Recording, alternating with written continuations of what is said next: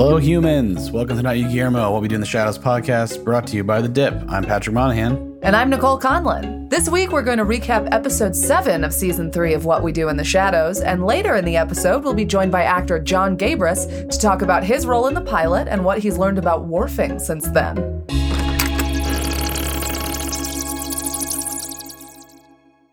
Okay, episode 7 The Siren. The official description was Two travelers are shipwrecked and a doll runs away from home. And the doll in question is, of course, Nadja's ghost self who has been transported, who has been. Yeah, I actually wrote down the title that appears when they had the little chyrons. It says a doll with the spirit of deceased human Nadja inhabiting it. So that is the official. Great. So, yes, so she is inhabiting this doll who looks like Nadja.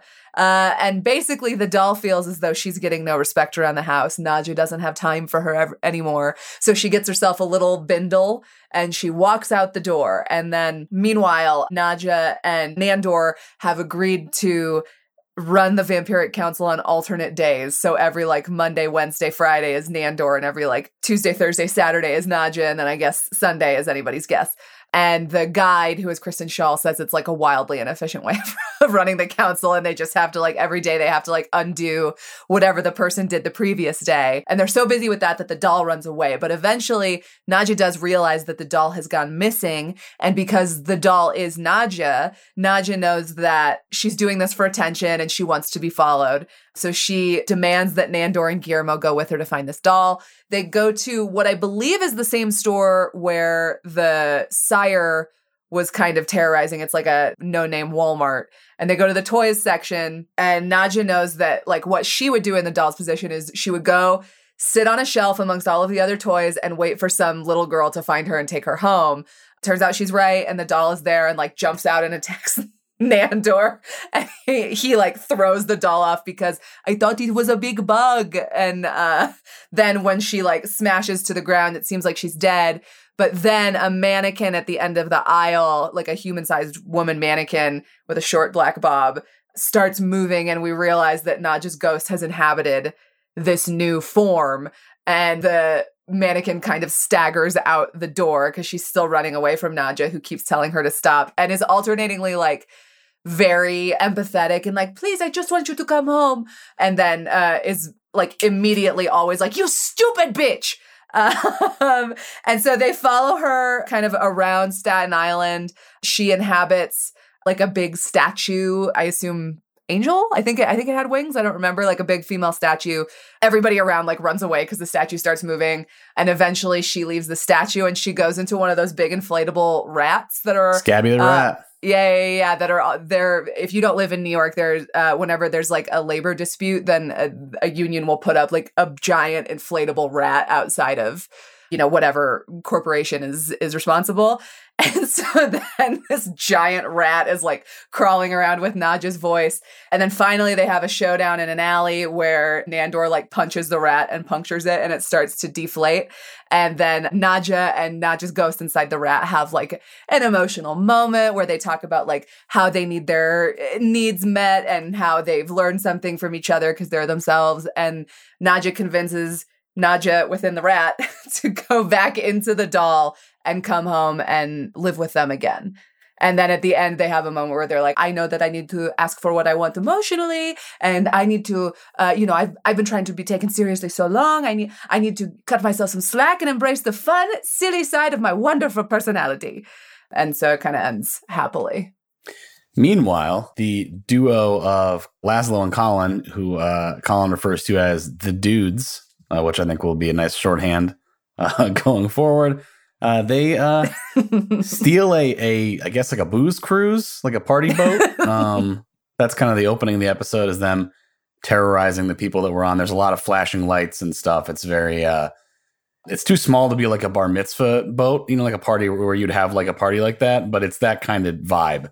Uh, and uh, their plan is to go to a place called Plum Island, which is a government research facility or former government research facility on an island near New York. They have a, a suspicion that it may hold the secret of Colin Robinson's origins. So we're getting back into the lore here. Very exciting for me.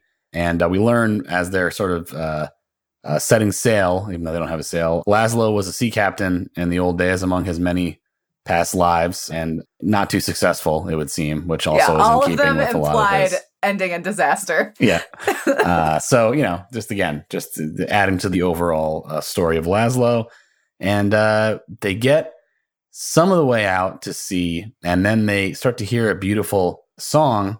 And at first, they recognize that it sounds like a trap and seems like a trap. Uh, they must have gotten some kind of classical education. And uh, then they are overwhelmed by the voice and they head towards it and shipwreck the boat.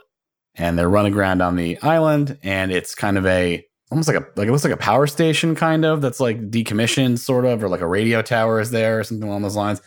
And there is a half woman half uh, like ostrich kind of Yeah. yeah emu yeah uh who identifies herself eventually as as a siren or is identified as a siren. Her name is sheila. She is played by uh kat cohen the comedian you know yeah hor- uh, really horrifying special effects here i have to say. Very unsettling. It, the first time that her face transformed into the bird really made me laugh. yeah so so so yeah i should also mention that you know part of the whole deal with the sirens is they don't just like lure you to you know hang out. They also uh you know kill you and eat you and that kind of stuff. And and there's bones.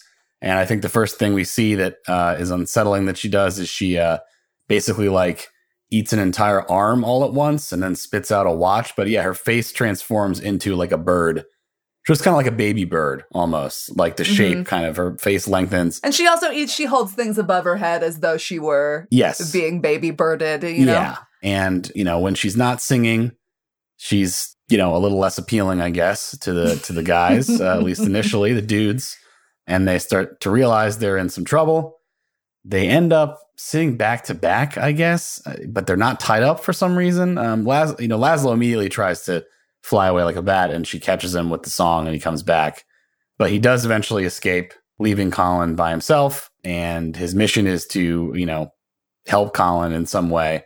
And I guess this at this point he meets up with the gang who is uh you know they're chasing after the doll at this point. I think the doll's in the statue at this point, if I if I'm remembering correctly. Or, That sounds right. Yeah. And Or just like freshly in the wrap. Yeah. It's somewhere in that area. yeah. and like Guillermo volunteers to help Laszlo to find basically he needs something to cover his ears to make him, you know, immune to the siren song. And so uh Guillermo Yeah, in the way that Odysseus' crew stuffed their ears with cotton, Laszlo needs a way to make himself deaf, to block out all sound. Yes. And uh, naturally, Guillermo takes him to Best Buy. And he uh, meets up with, and I did not write down her name, but a, a, a Judy. Best Buy, Judy, a Best Buy sales associate, who immediately sort of rolls him into talking about all kinds of stuff that does not involve noise canceling headphones. They're doing like a stereo demo. She's doing the whole like you know uh, she sells him on a drone. sells them on a drone, which yeah, which is interesting. But it's just all this, you know. Uh, you know, I'm kind of an audiophile, you know, because he, he he asks what's the difference between 5.1 and 7.1 surround sound, and she says, well, you know, for most people, there's no difference, but I'm kind of an audiophile, and I kind of think you are too. So just the classic, One thing I really liked about that scene is when they first run into Judy, her audio is really quiet and then it's fine for the rest of the episode. So clearly what they're implying is that the whole crew was supposed to go in, get in, get the noise canceling headphones, get out. And so at that point Judy was not mic'd, but eventually the crew was like, We're gonna be here a while, we better mic this lady up. and then they put a mic on her so we could all hear her. yeah, uh, she became a yeah from a extra to a supporting character very quickly, and it was just all due to her. I mean, if you've ever been shopping at Best Buy, this is like the super duper version of shopping at Best Buy with like your parents or something. It's somebody who's hundreds of years old and is in a position where they can get just completely talked into anything. Um, you know, like gold monster cables, all that kind, all that kind of stuff from the, you know, that like, well, these sound better. They're, you know, they're, it's, it's better uh, connection, you know, when it's an HDMI cable that you can get for two bucks that does the same thing. So yeah, so they're in Best Buy. He makes a variety. They got like multiple carts to get the stuff out. Not just carts, but like those flatbed Yes. things that you can stack. Yeah, I was trying to articulate. Yeah, like the like the things you get in a hotel, but minus the thing for the hangers, like Yeah. like that kind of thing. And a couple of those, and then he goes to uh, uh, the cashier and immediately busts out the "I will not be paying for any of these things." And the cashier with the hypnosis, and the cashier uh, responds, "Great." And then he starts to try to offer him the you know various various loyalty programs and things that you know you can never just have a transaction at a place like Best Buy. There's four different things they have to make you say no to before you can even pay. And so he goes, you know, uh, I won't be talked into any extended warranty, you know, or Yes. anything like that. And Nor kinda, he- will I sign up for any loyalty rewards programs or Yeah, so- credit cards. So he's got it pretty pretty well scouted, I have to say. Uh, but then uh, he does agree to give his email and Oh, for the Geek Squad. Yes, yes, for the Geek. Squad. Uh, so uh, that's yeah. So anyway, they leave Best Buy. They've got all this stuff.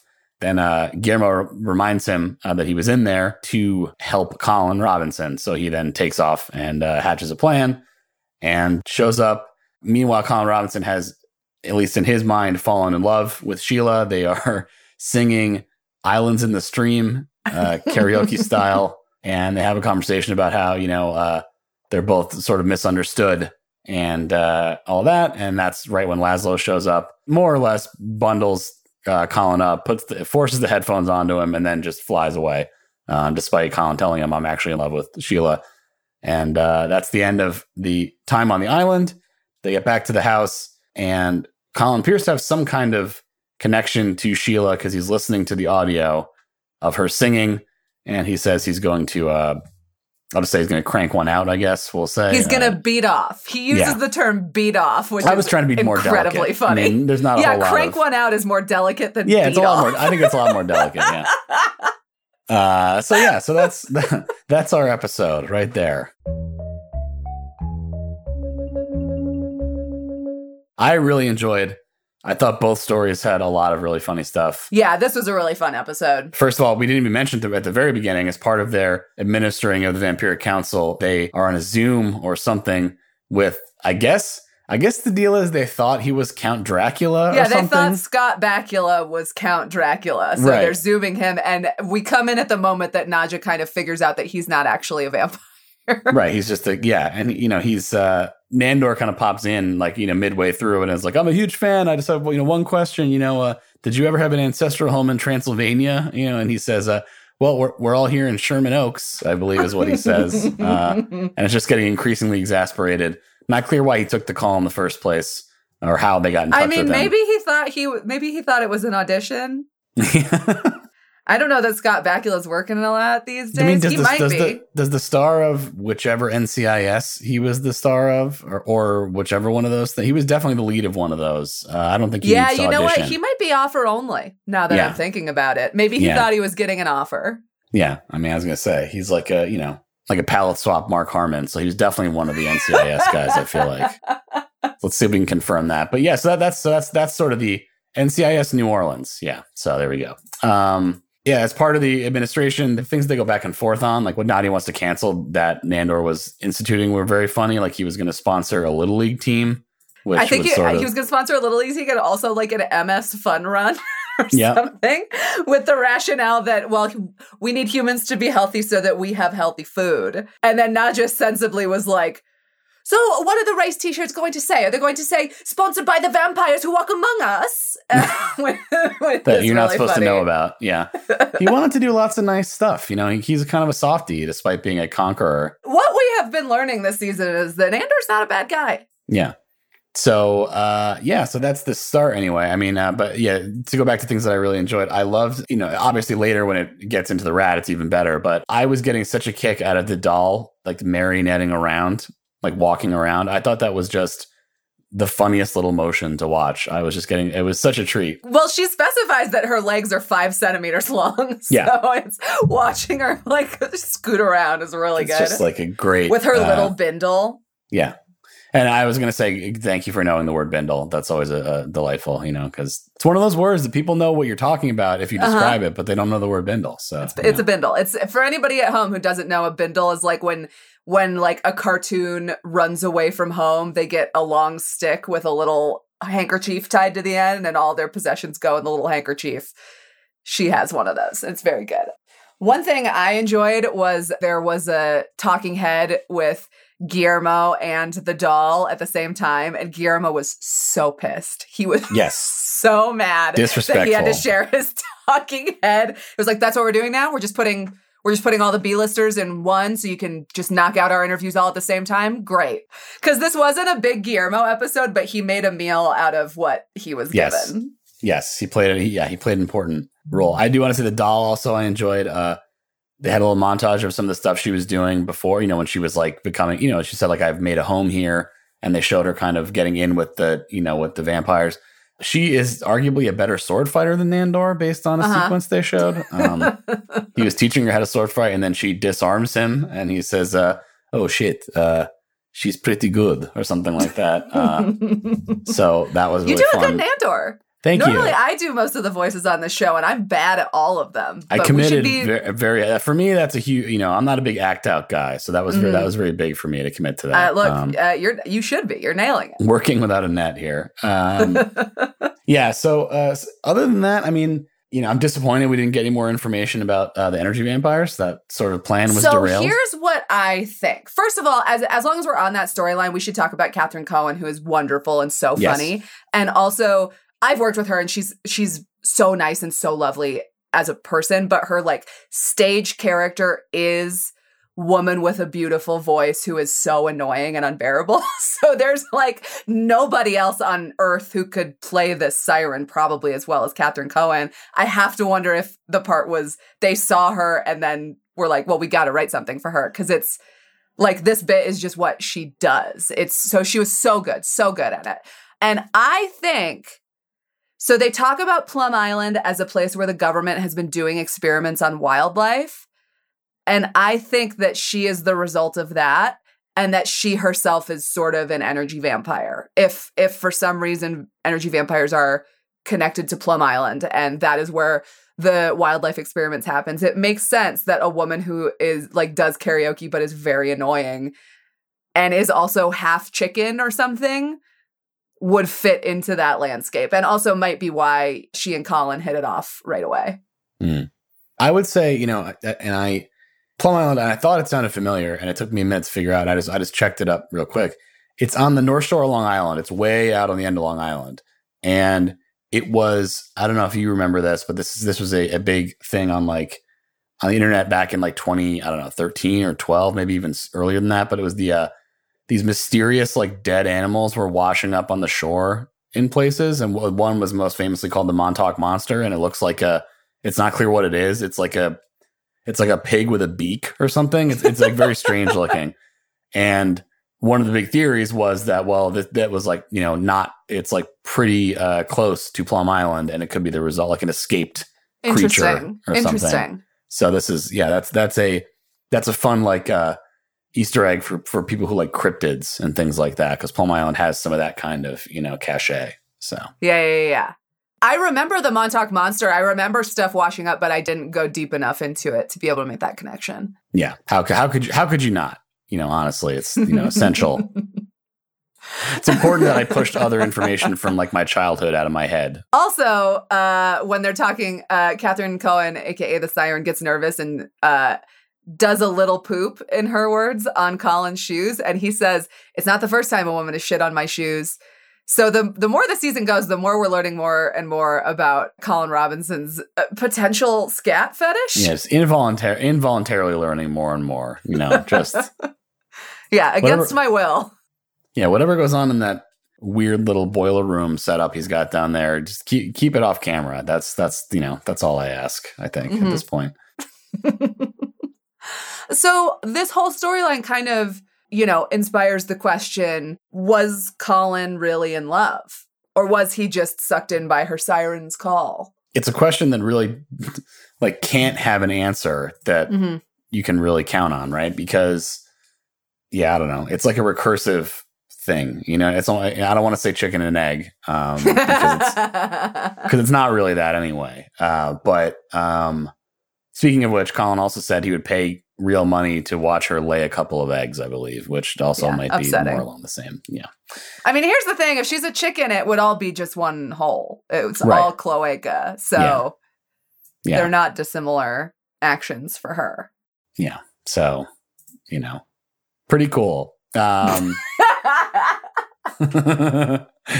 but yeah, you know, I would say that the fact that he was like pursuing it after the fact uh, maybe tilts me more towards that he actually was because he's very quick to drop things it seems like when they don't serve him anymore uh, for you know one reason or another so Well, his only other romantic interest throughout the series was Evie, the emotional vampire, and it it seemed like all things considered he was pretty able to just let her go right away. yeah so the fact that he's i mean you know it's also kind of all intertwined with the plum island stuff maybe on, to some extent. So you know the thing is like they were not like they were just off staten island i think because they showed like a map of them going and they were like not close to plum island. So unless you know it was they so i don't know if that pokes a hole in any of these theories but uh, i also it's a show about vampires so maybe geography is not as important. Just gonna point point to that well, well. it's it's they definitely do make it clear that they crashed on this island before getting to Plum Island. So this is not Plum Island, but you know, it's possible that she's half bird. She might have the gift of flight and we don't know it. Maybe Yeah. she came to this other weird island. now, I will say it does feel like we're I don't think we have any definitive answers, but seeing that he does have something of a weakness, I think we're getting a little closer to figuring out what kills him. Like I think maybe he would have to allow himself to be consumed in some Mm. way. or you arrange some kind of like uh Bugs Bunny style, like Bugs Bunny in a wig, like whirlwind romance, That's it. That's what kills Colin Robinson is Bugs Bunny dressed up as a pretty lady. and then leaving him at the altar or Yeah. whatever, you know. Uh, Man, we before I started this, we were Jordan and I were watching um the old Disney like from the 50s or 60s Headless Horseman cartoon with Yeah. Ichabod Crane and I forgot that Bing Crosby like sing narrates the whole thing. I think Bing Crosby was like a big get for Disney for this and so they were like, "Well just just let him do the he wants to do jazz, just let him do jazz." So the whole story is like it's a fella named Ichabod Crane, and it's it's just so the wrong tone for the story of the Headless Horseman the whole time. yeah. I think that's yeah, that's that's one of the few things that that I I can't argue with the Tim Burton aesthetic, which which is I find kind of tiresome generally. Uh, Uh-huh. like that's how it's supposed to be. Like that, and that's yeah, for sure. But yeah, you know, Sleepy Hollow, not too far from Staten Island. So we're back in the world of the show. There you go. It's like in Yeah. Westchester somewhere or something. We should know. get a Headless Horseman episode, I think. Yeah, maybe they'll go there. Who knows? Maybe. You know? Now, the other question we have to ask every episode is Did Guillermo get closer or farther away from becoming a vampire? And I think this one is an absolute farther away. He's now having to share his interview with the doll. He's mad about it. He's just taking Laszlo on an errand at Best Buy and he can't even stop him from buying stuff. This is Guillermo is not going to become a vampire anytime soon based on this episode. In my yeah, I mean, I would say this is kind of, I, I would have said this is just kind of a holding pattern one. There wasn't like a big change one way or the other. Cause I mean, the crew of the show, how they set up the uh, interviews is not determining who's going to be able to. Uh, so, from the perspective of like, you know, Nandor and Nadja and Laszlo, like, yeah, I mean, he helped Laszlo, so that's a plus. But I mean, uh, it doesn't seem very appreciative because he like flew away immediately. But yeah, I mean, I think I, I would say it's not. It's kind of a because nothing really happened that was about him. It's kind of a I don't know. I, I feel like there's not really a move in either direction. That's my that's my takeaway. Yeah, okay. That's fair. There was a very funny small Guillermo moment, which is after they get like the two pallets of Best Buy stuff outside, and Laszlo's like, oh shit. And he takes the noise canceling headphones and flies away as a bat. Then Guillermo just like kind of sighs and turns both of the carts around and starts pushing them back into Best Buy, which is really good. You got to keep that stuff, man. Who cares? They can afford it. He should resell it. He has no Yeah. money. He's I not getting mean, paid by the vampires. There's not like there's no there's no vampire loss prevention like you know personnel. You know, Yeah. at- I mean that's one question. You know, plot hole. Uh, who was checking the receipt? Because there was no. There's receipt. always the guy at the door who checks the Yeah. receipt. I'm sure Laszlo just went, You don't need to check my receipt. right. It must have been. Yeah. But you know, I would like, from a completeness perspective, I'd like to get that in there as well. Sure. Yeah, yeah, yeah. When we come back, we'll be talking with actor Jon Gabrus, who you remember way back from season one, about his experience working as a wharfinger. Wharfinger. I don't know what this word is. We're gonna find out.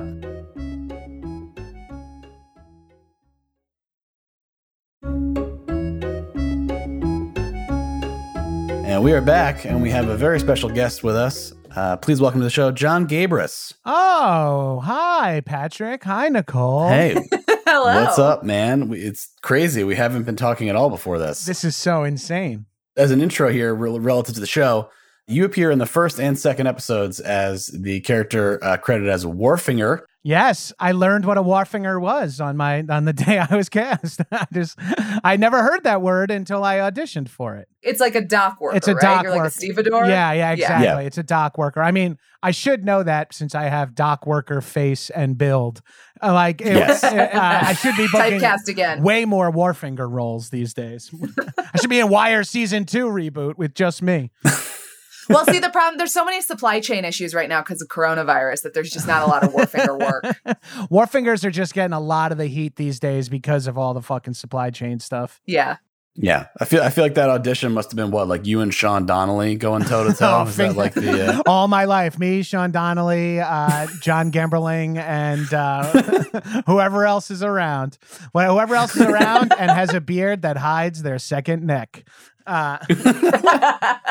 So yeah, the the Wharfinger, you are the the guy with the iPad uh, who who arranges for the uh, after the arrival of the Baron way back in the first episode on the shores of Staten Island to uh, visit our heroes who are uh, have been charged with conquering the new world.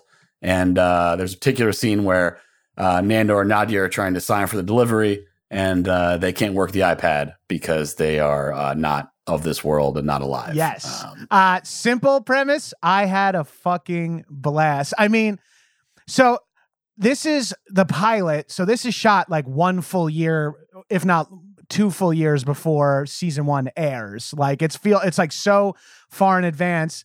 I'm aware of the movie. Like I love the movie, uh, What We Do in the Shadows, and then I'm sure I'm auditioning for what we do in the shadows the tv show i'm like oh i wonder if this is like the same thing.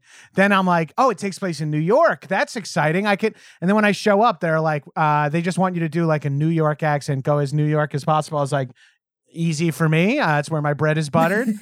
I do that and then the next thing i know they're like look uh, you booked it. You got to be in long beach at uh, 2.30 in the morning. It's being directed by taika and jermaine. They co-directed the pilot and this is shortly i mean this is predates jojo rabbit. I feel like this is post thor.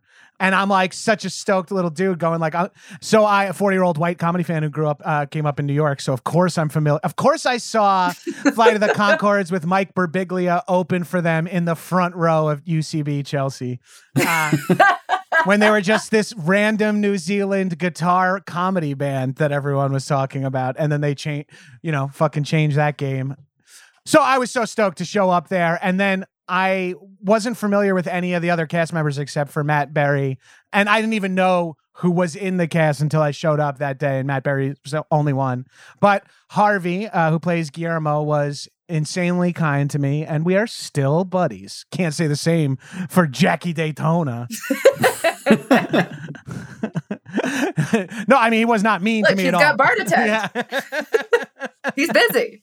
Homie's got work. He's layered work, you know? So it so you shot it in the the pilot was shot in like 2016, right? Correct. Yeah, and then it didn't come out till 2019. Was there a point that you were like, I don't know if this is going to come out ever? I've done a handful of pilots. Yeah, that's right. Big brag. Uh, in my 15 years in the business, I've done a couple of pilots, uh, never a, a lead, just guest stars. And you just assume it's not going to air for your own sanity. And I was kind of bummed Yeah. because, especially once I met the cast, and I didn't even know how much more of I didn't get to read the whole script or anything, so I didn't know how much more to the cast there was or anything. But once I saw the whole cast and still had never heard about it getting picked up, I was getting like a little sad. I was like, oh man, I want the show to get picked up. A because uh, if it gets picked up, I get a little bit more money because people see it, so you get a little airing residual. But more importantly, I was like, this is the kind. And then so frequently I do work that goes nowhere. So frequently, uh, less frequently I do work that maybe goes somewhere. But it's so rare that I do work that you wait to hear of several years about, and then when it comes out, it's not only good, but people like it. Holy shit! And I, Yeah. look, and forgive me if I connected me being on it at all to it being good. like that, I'm not saying it's uh, uh you know it's it's not causation uh, or correlation. It's just so stoked to be like the amount of people who text me still, hey, is that you in the pilot? Because so many people just are starting the show, like despite having not like so many people have already watched it, and so many more people are like, I've heard such good things. Let me start the show, and it's fucking, uh, it's a good comedy show. It's what it's very, it's one of the funny shows on TV right now. So you didn't get to see the whole script before uh you showed it it was just your scene and then did i mean you're i know you from ucb you're obviously a very talented improviser did you get to do much improv on set that seems like a scene where Yeah. it would come up I got uh, in the audition. I was kind of comfortable knowing what we do in the shadows, like being a sort of like semi-scripted uh, mock. So I was like a little comfortable uh, improvising. So I was doing some riffing, and they were like, "That's great, that's great." And then on the day, Jermaine, who was pretty much directing the scene, just straight up said like, "Just keep talking to them," you know, like like that was his like non, you know, uh, not knowing I'm 20 year student of UCB to just be like, just keep talking to them was his pitch on his direction on riffing, and it, it's super easy to play that level of uh, the voice of reason of okay one of you just needs to sign it against those four huge characters trying to sign it. It was so easy and then it was over and it was we shot on an actual dock in long beach at like before sunrise it was cool as hell and then they were like okay that was a pleasure you can head home and it's like 6:15 a.m. and I'm done with work for the day or like 7 a.m. Such a weird vibe so I just like drive home and I'm like wow that was kind of interesting. That's kind of cool. And then 3 years later it's like it's airing! And I'm like oh! And then it's huge and every one of these people are oh everyone loves the cast. It's like something that just completely went out of my mind. So it's like such a cool experience to just not think about the show for so long and then it which i'm assuming the cast members were more frantically thinking about it hoping that it came back so they didn't have to wait tables or whatever again. So for me i was like uh, ecstatic to hear that anything came of it. Like and then it's a bummer that it moved to Toronto because, like, it's one of those things where you're like, what if the Wharfinger lived in the neighborhood? Or what if more stuff had to come Yeah. through the dock?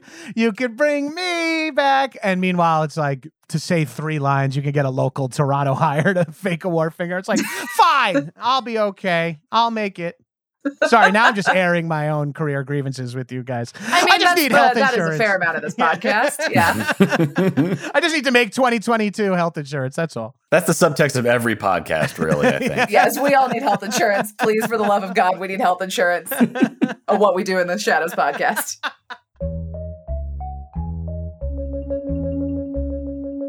so you had like a pretty short day on set what other like pilots and acting stuff have you done since then? Since then interesting. Not particularly, uh, you know i've done some work. I'm trying to think of anything in particular that is fun to plug since then. Not much you know uh i've done not much. Mostly audio work since then. A lot of podcasts. Uh but one of the highlights for me was i got to like normally when you guest star you gotta like wear like uncomfortable like this is so corny but everything for me comes down to like how they were like wear jeans and a flannel. I was like yes. You know what i mean? Like and then you show up and everyone else is in like waistcoats vest coats or whatever.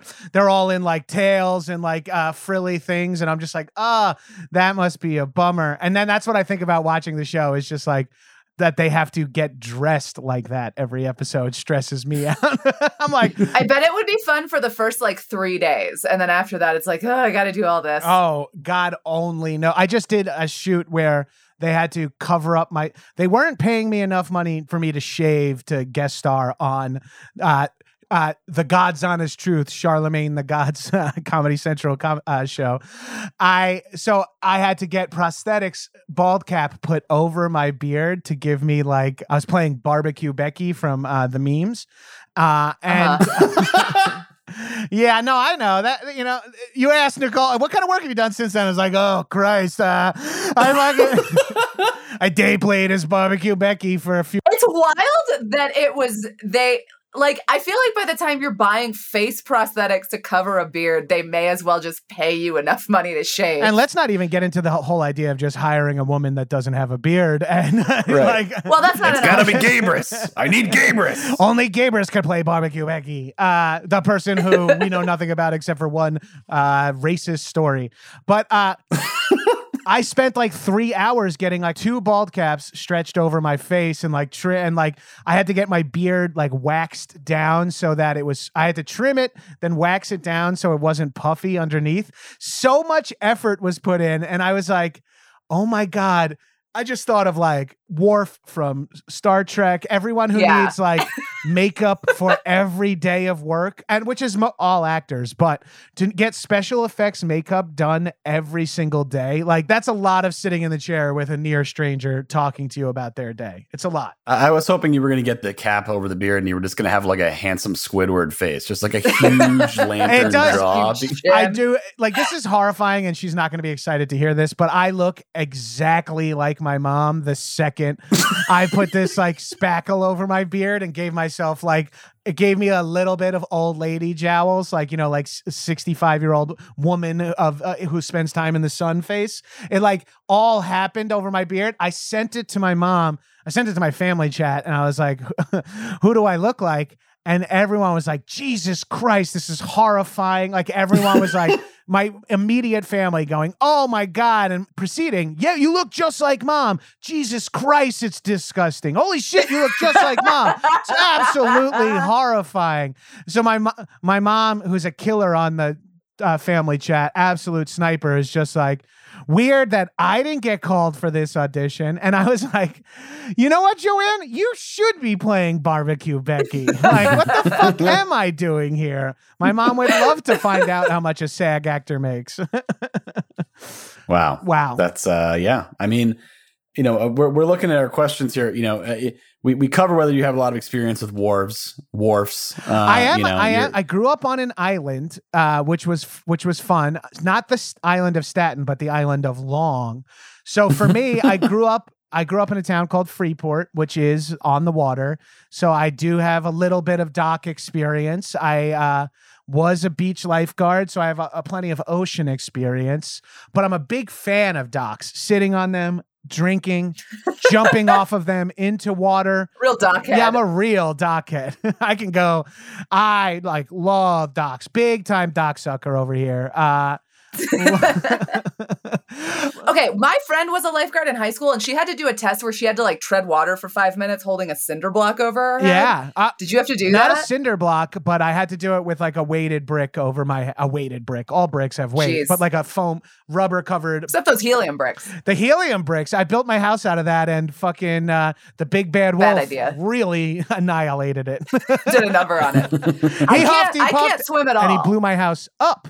Uh, you can't swim at all. Like I can't swim at all. Like- I grew up in Colorado, not a lot of use for it there, and then now every time I go swimming, it's a huge disaster. But you like you can like if you fell off your friend's boat, stay alive for a couple of minutes, or you're or yeah, I can I can stay alive long enough for somebody to like throw me a floaty, Okay. and then Because truly I it. do believe everyone should have at least that level of swimming skills just for safety and the inevitable flooding of America causes us to Of become an yeah. amphibious uh, culture.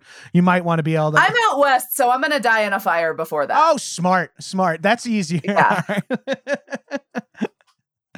uh, it's your choice. You want to drown or burn? It's America, baby. Those Freedom are of your choice. options. Pro-choice. Um, we would love to hear what you think of the season so far. Uh, if you have any theories about where the show's going, is Guillermo gonna become a vampire ever? Also, a big topic of conversation on the show is how do you kill Colin Robinson? Because we can't figure it out. oh yes. How- Fire doesn't do it. I know it's it's. I really love. Also in season three, we met another energy vampire, which was cool. Like, uh, which uh, that was that was kind of thrilling to see another person in that world. Um. Okay, so end of season two. Uh, I gotta shout out Harvey's performance eh, as Guillermo fucking de la Cruz dropping the fucking steak on the vampire council when he's smoking all those vamps. That was very fun and it was awesome to watch a plus size comedic actor get to do fucking violence, which is something I've been dying to do on TV or in movies or in, in the web or audio anywhere. Any, I just want to do uh, simulated violence. So I'm hoping Harvey, if he does, uh, sorry, if uh, Guillermo does become a vampire, he becomes like a daywalker. Oh, that reminds me. I'm sure I'm sure you guys talked about so much stuff, but I hadn't watched season two or any of three as of a couple of weeks ago, and was waiting for spooky movie season, aka October first. So I started ripping through episodes. And that episode in season two where all of the famous vampires from different movies and con- like the major Yeah. vampire crossover scene was so fucking funny. Like, and they're like, and Robert's not coming. Like, all the way they talked about it all was so thrilling. Yes, and they got they got and they got Wesley Snipes. they got which, you know, Snipes uh, in like, the fucking house, man. I mean, on Zoom, which is the probably the best way to work with Wesley. Uh, you don't want you don't want him dropping into your like cable TV set a dude who's used to like uh you know passenger 57 level of treatment and you're like hey we're just running and gunning this FX series he's like Now that being said, he also he did a movie called Future Sport with Dean Cain that was uh, several several steps down from what we do in the shadows. It was shot in like the like just a suburban skate park, and they were like, "It's the future." yeah I actually that movie came out in the 90s right because I remember it being like this feels like a movie from when I was a kid like Yeah. ninety eight or something like Yeah. that. I remember hearing someone say, I'm like, oh yeah, like uh, that 70s movie. And they were like, no, it's got Dean Cain. And, and I was like, whoa, they made like a rollerball ripoff, ripoff, ripoff eventually. So thank God. Take it easy, Wesley. This isn't drop zone. Okay, that's that's what I'm. Hey, why, why, don't you, why don't you save that for U.S. Marshals, the spiritual sequel to The Fugitive? Uh, I I think uh, I How to Kill Colin Robinson. I feel like hopefully this is one of the shows that gets to know that its series is ending. I think it's successful enough that they get to call their own shot at this point. It's not going to be like plug pulled on what we do in the shadows. So I think if they get to do that, I'd like to see Colin Robinson be the only one to survive because in the end, when the world is, when we either die in the global fires or uh, the flooding of America and we become an amphibious culture, I think energy vampires will still be standing there. Just, uh, okay, so you're going to stand over there during the flooding. Okay. Like, I just, those types of people that I'm assuming he's based on, they're indestructible. They don't feel the same shit that the rest of us feel. They they're not affected in the same way the rest of us are. Now you mentioned before uh, that uh, you were, or we were talking before we, we started recording that uh, on IMDb you are listed in episode one and two as Wharfinger, and you explained because because we, we were watching it and trying to figure out where you were, and uh, you have a nice little uh, Uh, you know, yeah. plug for yeah. uh, you know, uh, I'm a actor, so you it's a rare occurrence that you get to work, and when you do, something happened in this episode that was even a rarer occurrence. Uh, So I'm in the pilot of the show, which is thrilling, the episode that may or may not air. Uh, then it does end up airing, and then unbeknownst to me. I am in a flashback in the second episode where they're like, Yeah, we got the Baron from the wharf. And then they just cut to a shot of the group of us talking to remind the audience this may have been filmed two years ago, but uh, it happened recently in the story of the show. And because of that, because of union regulate, like you can't show flashbacks to a character because that would be such a ripoff if you can't get uh, Michelle Williams for the Venom sequel and you just keep showing flashbacks to the first one. If you do like they did to uh, Tony's mom in The Sopranos and just use like old clips to fabricate her, you know, uh, what's the Homer Venus de Milo thing where they like cut together audio of Oh, it, yeah. like mm, must eat it or whatever. Like th- they could fuck with actors that way, but if they do use your imagery again, you get paid as if you're in the episode. You don't get all of the fees associated with acting an episode, but you do get another paycheck. So for me, this what we do in the shadows is a gift that keeps on giving in that I got two paychecks out of it, which is two more than I'm accustomed to getting in this industry. And then on top of it, five years later, I get to do Pat and Nicole's podcast. Uh, the biggest get of all. hey, this is the truly. I'm still around. I'm still riding high on fucking a five hour day spent with a talented ensemble cast. Like, I'll come back for the fucking reunion episodes. I'll sit with uh, Andy Cohen and Nandor and the whole fam and be like, the Wharfinger. I'd be down. Hey, show up at Old Timers Day. Right, right. I'm game for the next vampire thing for them to like big vampire council scene to be like the Wharfinger. What is he doing here on Zoom? it's like ah yes, another and then, paycheck, please. then there's gonna have to be like a whole conversation about like what is a wharfinger? Right, is right, it like a stevedore? Yeah, we yeah, might yeah. as well nail, nail it down. Stevedore Universe, uh, another show I want to be on. I'm just pitching, uh, pitching. stevedore. Universe. I'm trying to think, trying to think of more dock worker based shows that I could be on.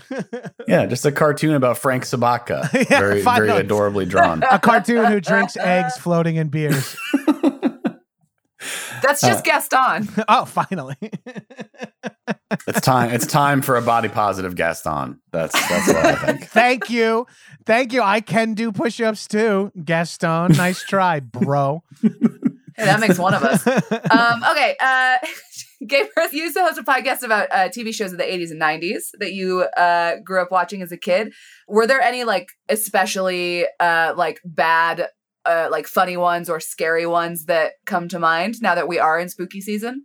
it being spooky season, it's hard not to think back on childhood programming and not come across uh, Are You Afraid of the Dark, which was like Nickelodeon's Twilight Mhm. Zone for kids.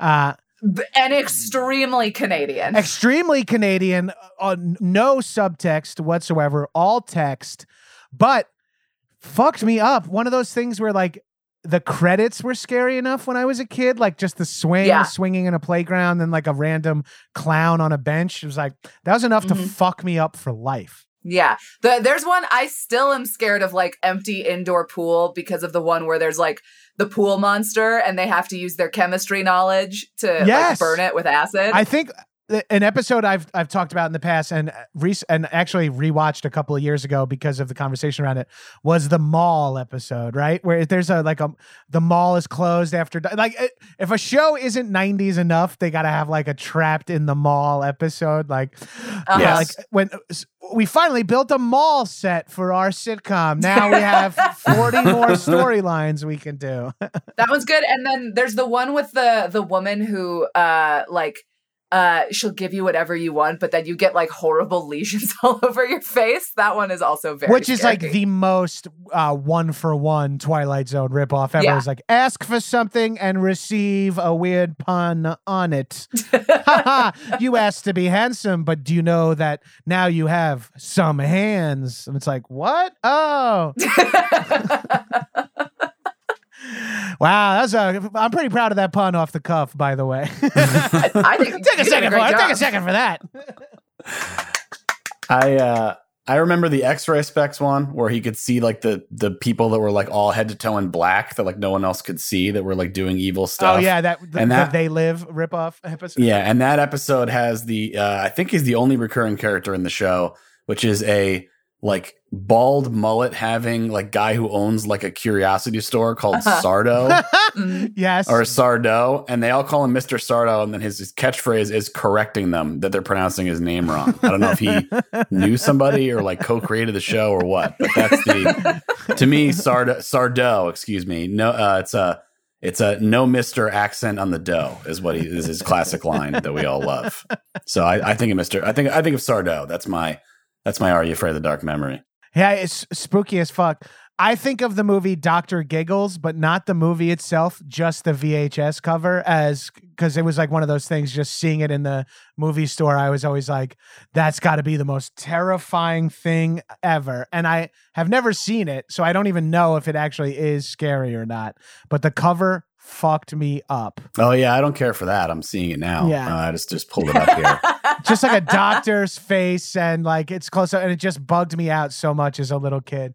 I was like, "But gotta- doctors being scary? No, thank you." Yeah, we got we got a classic tagline: "A new prescription for terror." Which you know, I don't know why you would want that prescription. That's not gonna. What is that a prescription for? I'm, I'm not going to go What's it- fill that. I'm not going to CVS. Just get the text uh, from CBS. Are you sure your prescription is ready? Yeah, it's like I'm y good. I slash don't n need to. n baby. I'm gonna live forever. There's an episode of Are You Afraid of the Dark where a family goes to a bed and breakfast and they they progressively get older. And it's just the plot of the new M Night Shyamalan movie, but it it's a half hour children's television show from Canada from the 90s. The house in Vermont that makes you old. Uh huh. Oh yeah, they they have also names that are like uh, the kids who starred in the show wrote it.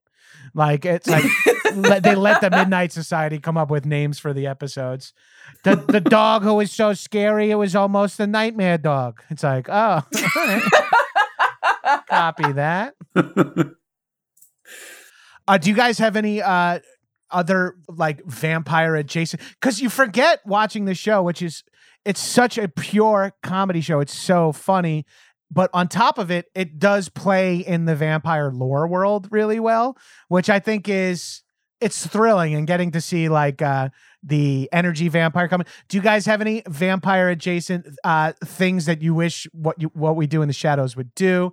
Like they got the horniness down pat with Laszlo. Like they got that sort of Lothario vampire. But is there any other vampire activities? That reminds me, I just saw, I just watched the episode where they play the werewolves in kickball, and it's sort of like Mhm. uh, Twilight reference where they're playing that cartoonish scene where they play baseball using their super spooky powers. So watching them do that in what we do in the shadows, and even say it's like Twilight was really funny for me.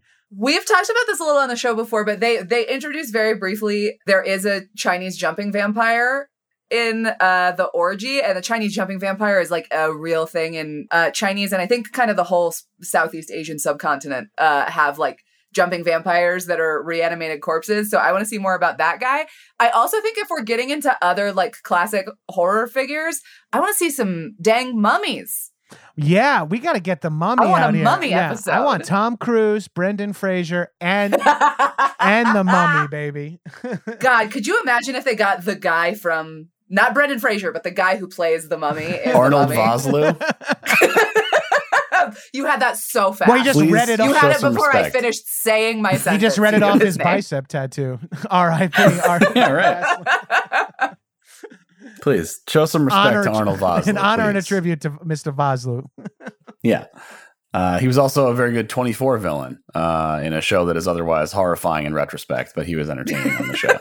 uh, a show that started when I was a PA at Best Week Ever, and they were like, "Does anyone have any ideas for twenty for, to make fun of 24?" I'm like, "Wouldn't we eventually see the guy take a shit if, like, in in this big meeting, I'm like a new PA. I'm like, when you eventually see Kiefer Sutherland take a shit, if it really was following him of, uh, in real time, they were like, uh, what? And I was like, All right, I'll get back to transcribing lost episodes. See you later.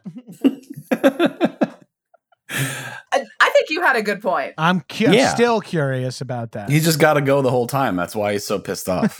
yeah, he's angry. That's why he's uh, torturing. He's doing enhanced interrogation because he's got a fucking turtle head sticking out and he's got a rush.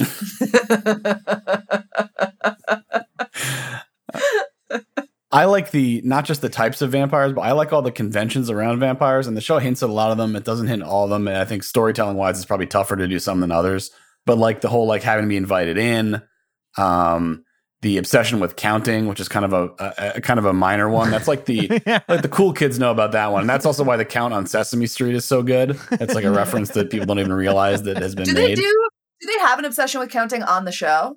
No, but like that that's like the like a like ancient you know folklore is like you Mhm. just like dump a bag of You rice, spill rice uh, then yeah, and they're, and they're screwed. They can't and then uh, on your stoop, and then they and so can't that's leave. where the count comes from. Uh, the Sesame Street character is sort of like an Yeah. unpacking of that. That's fucking awesome. Ah, not only do I get to brag about working once five years ago on this podcast, I also learn information. Holy shit! Holy I mean, shit! primarily we are an educational podcast. That's how we're listed on. you guys are edutainment. Yeah. Watch out, Adam Conover. We're coming for you. somebody somebody just wheeled in the AV cart, and we're and we're just gonna they're, they're gonna play this on a uh, yeah. All right, kids, I'm a little hungover today, so I'm going to play you a, an episode of a podcast called Not You, Guillermo. It's uh, What We Do in the Shadows podcast. If you haven't watched the show, I don't know. Well, we'll see. Here's season three, episode five. Go nuts. It's a podcast. Uh, maybe there's nudity. You can't be sure, so stick Hell around. yeah. that'll, that'll get me to pay. We saw Romeo and Juliet in high school, uh, and that showed her boobs, and she had, I was 14, and I could almost as a 39 year old man mentioned how great of boobs they were and no need literally no need to do that every mo- but it's burned into my head. Seeing boobs in school was just so wild to me. We had to watch we had to watch a movie called Jean de Florette in French class, which is like the much more upsetting version of that, where there was nudity in it, but the rest of the movie was so like gross and artistic that even like the 14 year old boys in the class were like, we don't want to watch this anymore. Oh. It's that one. And then the next one is Manon de la Spring, which is like a man who's obsessed with a woman takes a, her hair ribbon and like pierces his own nipple and like threads it through his nipple. and everyone was like, why are we doing this in school? Yeah, teaching kids like, all right, you want to know French stuff? This is French stuff, and it's like, hey, French people are weird. It's like, yeah, well, if you just watch this content, you might assume that. Uh, Yeah, Yeah. just just get like the French dub for Family Matters and play that or whatever. Why- why, you know. right. Uh, if got any fromage? Uh, That's it's not even close to being a translation. It's just him in English saying something else. Did With moi do word. that? yeah, just not even close. uh, you just made me think of something saying the 14 year old boys watching this like French art film, hoping for like the amount of this is way too much information, but it's it, once it's in my brain, I can't get, I got to get it out. I grew up like in the era of HBO as being the only chance of seeing nudity and HBO airing like exclusively like real sex and or psychosexual thrillers being the way I saw nudity and sexuality portrayed. In hindsight, could not have been good for me as like a budding, like learning about sex. Like I'm like, all right, I guess I'm gonna jerk off to the movie Jade again, which is like she chokes this woman while you know, it's like two days in the valley as a guy choking this woman while he has sex with her, but I gotta stay up and watch it and try to jerk off during the one 15 second segment where I'm sure the official companion uh and what we do in the shadows podcast might Oh, edit this unofficial. out. It's oh, it's unofficial. Hell yeah. yeah. Hell yeah. It's there's no rules Leave here. It's this like Outback in. Steakhouse. Yeah, we're sending this to the FX team, and they'll they'll let us know if there's any edits that have to come through. What was that shit about Jade? Why was he talking about? What was, FX just acquired all the rights to Jade Yeah, to Yeah. do a There- to yeah, do a TV yeah. version of it. Da- yeah, David Have Caruso's throw it out wife is the president of FX, and you guys are all in trouble. Thank you, Jon, so much for being here. This was so much fun. Where can our listeners find you? I'm at Gabrus, G A B R U S, on all social media. And I have a few podcasts I'd like you to check out. I got High and Mighty, which is my chat show podcast. Patty's been on that. I've got Action Boys, which is a movie podcast behind a paywall, but we got some free episodes out wherever you get it. I got the Gino Lombardo Show season three dropping now, October 11th. So, you know, go to stitcherpremium.com, promo code Gino gets you one free month. And I am also the host of a weekly movie chat show called The Movie Buff on Spotify Green Room, which is uh, an app where uh, it's practically live radio in 2021. You can jump in there and uh, you can quote unquote first time, long time and uh, talk to me in the room. So check it out there. That's the Spotify Green Room app. The show's called The Movie Buff. All right. Are all my fucking corporate daddies happy? I said all of the fucking. I sweated at the fucking river for you. Sorry. you had it you had it so perfect if anybody ever asks me to like plug anything i'm like uh i don't know uh it's you could just google me I and something will come up. I up. used to be like, don't bother. And now I'm like, if one person does anything for that, it could eventually down the road mean more food. So it's worth it. uh you heard it here first everybody please go look up all of Gabrus podcast so he can eat food Yeah. Feed this man. Feed me, baby. Feed me. Thank you so much for joining us, everybody. Next week, we will be chatting about episode 8, The Wellness Center, in which Nandor is persuaded to reject vampirism and pursue a healthier lifestyle. If you enjoyed the episode, please rate, review, subscribe, all that good stuff. It really helps people find out about the show. And uh, you can follow me on Twitter and Instagram at Patty Mo. And you can follow me on Twitter at Nicole Conlan and on Instagram at the Nicole Conlan. And you can visit thedipp.com to stay up to date on all sorts of pop culture. That's the D-I-P-P.com. You can follow The Dipp on Instagram at The Dipp.